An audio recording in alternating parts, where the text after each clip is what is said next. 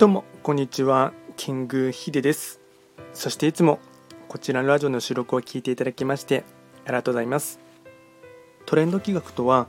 トレンドと企画を掛け合わせました造語でありまして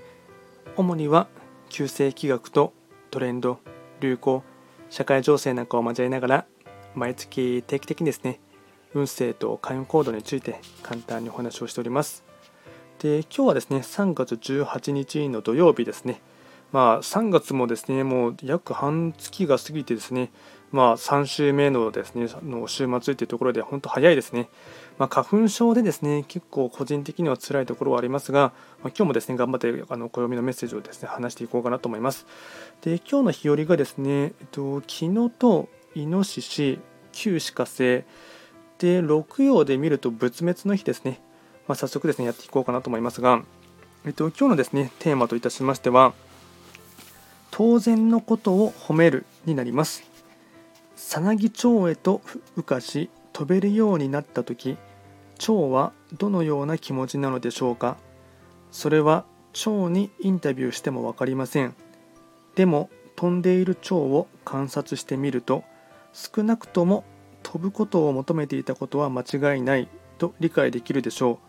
それがもし人間だったら誇らしいと思うでしょう。自然界に生きる生き物は何か別の存在に褒められたいと願っているのかもしれません。当然のことを褒める。で合わせてですね向き合う自分自身にも褒めるっていうこともですねあの一つ大事かなと思います。あとですね今日のですねご利益フードに関しましては医療館ですね。医療館。まああのまだ季節的になかなか手が入る地域と入らない地域とあるかもしれませんが、医療館、もしくはみかんを食べてもですね、全然柑橘系ということでいいかも、いいかと思います。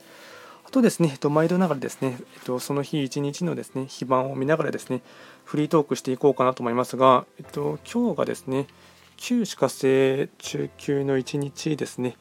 旧歯科生気になるところですね、まあ、そうですね、まあ、週末の土曜日っていうところがありますので、あの情熱、まあ、旧歯科生はですね、火っていう、まあ、語行で言えば火になりますし、情熱とか、あとは熱中できること、好きなことっていうところ意味がありますので、まあ、そういったものをですね、集中的にやっていただいて、まあ、自分自身のですね、原動力というかですね、来週また頑張る一つのですね、糧にするための心の栄養の糧っていう部分もあるかと思いますのでそういった時間をですね過ごしていただくっていうところもですねいいかなと思います。